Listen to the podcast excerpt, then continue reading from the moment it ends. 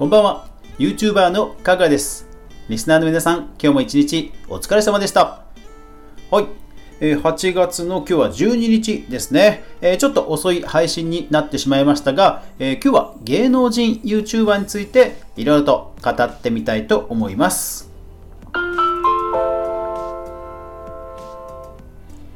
かぐわ飯。この番組は YouTuber であるかぐわが YouTube 周りの話題やニュース、動画制作の裏話をゆるりとお話しするラジオ番組です。ツイキャス、スタンド FM のライブ配信を含む全15アプリで好評配信中です。ぜひお好みのアプリで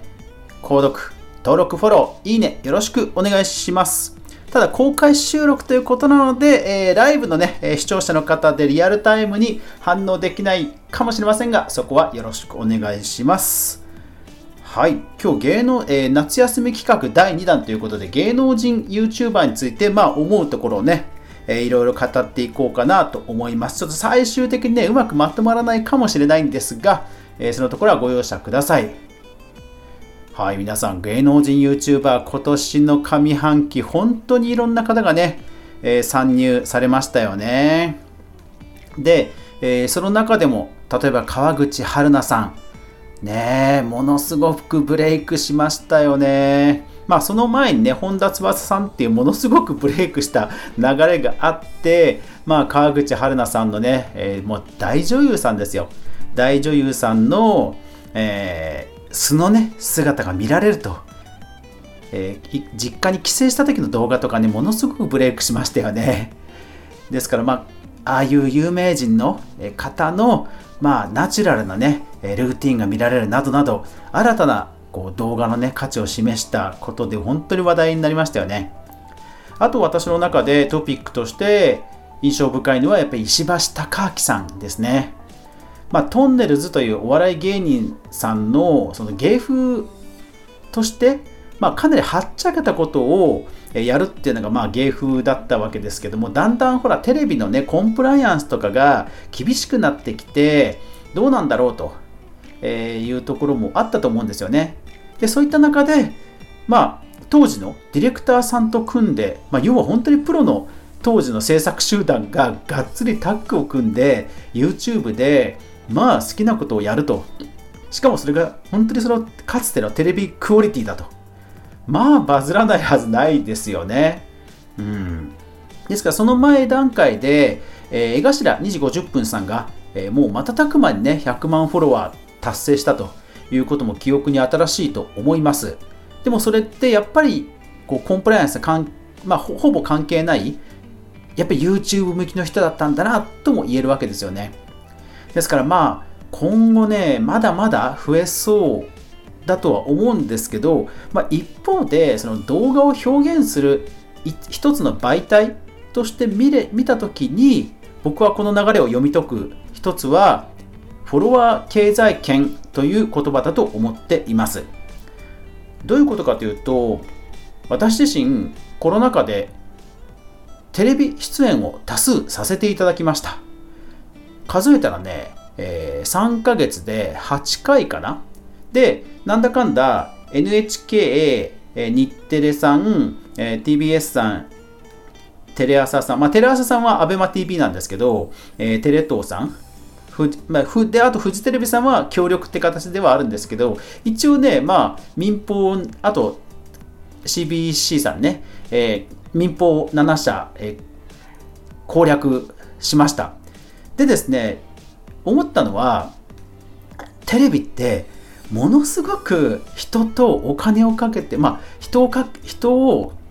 がたくさん関わって作ってるんだなって思ったんですよね一方でどの局さんも、まあ、作り方の細かいところの差はあるんですけど、まあ、基本は一緒なんですよね。その設備や局の場所や、えー、何かに気をつけなくちゃいけないってとこは一緒なんですけどあこ違うんですけどなんかね基本はもう本当に 企画考えてで台本書いてで、えー、出演者にアテンドしてでみんなでわーって集まって収録してでその後編集して公開っていう風になるわけですよ。で局によっては本当に台本も、えー、本当に箇条書きっていうところだけのことところもありますし僕自身のセリフも一言一言書いてあるプラスアルファで向こうが調べてくださる場合もあったり本当その細かさはバラバラなんですよ。ただなんか作り方は基本はやっぱり一緒なんですよね。で思ったのが私自身その YouTuber として思ったことがあります。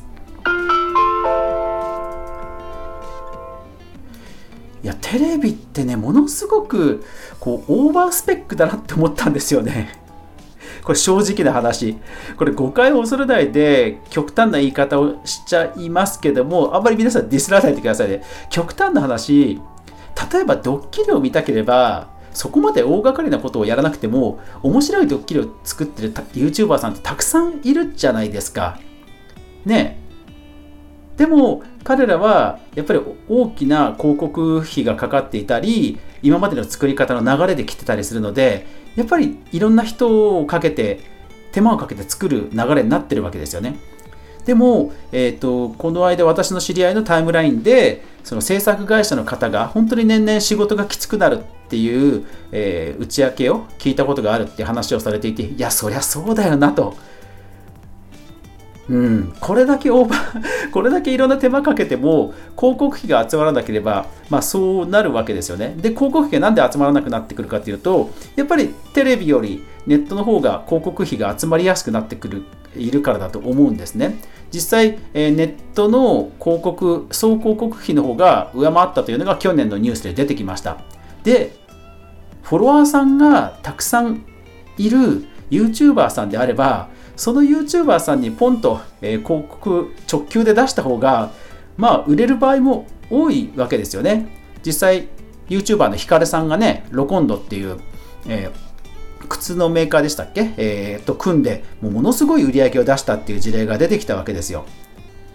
ですからまあ実際にはそのフォロワーさんでも購買力のあるフォロワーさんっていう意味が大きいとは思うんですけどもとはいえまあ、フォロワーさんそういう行動力のあるフォロワーさんをたくさん持ってる方は、もう芸能事務所だろうと、YouTuber 事務所だろうと、どんどん独立していくわけですよね。うん。そう、だからね、やっぱり芸能人 YouTuber の方も逆に言うとフォロワーをたくさん獲得して、そういうフォロワーを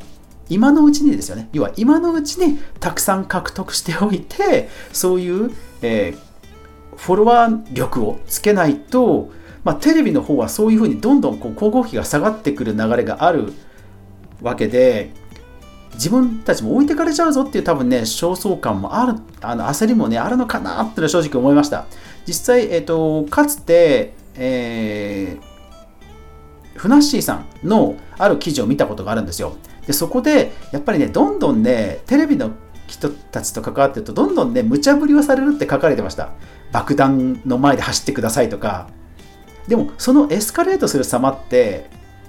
なんか YouTube でも聞いたことありません？そういう無茶ぶり。まあ迷惑 YouTuber ほどじゃないですけども。でもやっぱり映像制作の基本って考えるとどうしてもそういう派手な方に行っちゃう演出っていうのはなんか分からなくもないんですよね。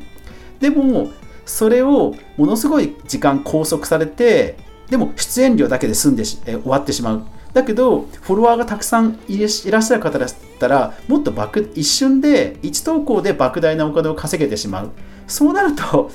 うーんテレビに出演するのもなっていう考えが出てきてもおかしくないですよね。うん。そうそこまでして取らなきゃいけないのっていう気になると思うんですよ。っていうことがやっぱり実際その、えー、フナッシーさんの記事でも書かれててで断るようにしていったら徐々にやっぱり仕事がなくなあのテレビから来なくなったって話を書かれてました。だからなんかなんかその流れの中でどうしてもねオーバースペック競争が激しいっていうのもあるんですかね。なんかねオーバースペックな気がしてしょうがないんですよね。私自身ね本当に長い時間拘束されるんですよテレビ出演って。うん。まあ、それぐらいいろんなことにこだわらなくちゃいけないっていうのはあるんですけどでもね確かに仕事ぶりは大変そうだなって本当何社も見てて思いました。うん。ですからね結局その動画制作の場がテレビなのか YouTube なのかっていうところの違いであってじゃあそこに動画を出す時にどれだけコストパフォーマンスよく制作して利益を出すかっていうところは多分ねビジネスとしては一緒だと思うんですよね。ですからそういうフォロワー経済圏に気づいた芸能人の方々が本当にプロの力を持って逆に最小限のプロチームで挑んだらそりゃすごいですよね。石橋さんのような、まあ、チャンネルの成功もあり得ると本当に思います。うん。ですからまあ僕自身もその動画をこれから今後制作するにあたって別に勝負ではないんですけどやっぱりその動画制作コストを常に考えながらそれに最適化しうる、まあ、YouTube やインスタ IGTV や、えー、ピンタレストの動画や、えー、TikTok や、まあ、いろんな媒体はやっぱり組み合わせて考えていきたいなと、うん、本当ね、最近は思うようになりましたね。うーん、いやー、本当ね、皆さん、また下半期、今年の下半期もね、いろいろ変わると思いますから、えー、ぜひお互い注目して、えー、見ていくことにしましょう。そしてよかったらね、あの私のこの、えー、ラジオ番組、えー、週末土曜日は YouTube 関連のニュースまとめもやってますので、一緒にね、学んで、え楽しんでいきましょう。はい。というわけで今日は、えー、芸能人 YouTuber さんたちをフォロワー経済圏という切り口で、えー、語ってみたという話でした。最後までご視聴ありがとうございました。やまない雨はない。明日が皆さんにとって良い一日でありますように。そして明日も一緒にみんなで動画から未来を考えていこうぜ。おやすみなさい。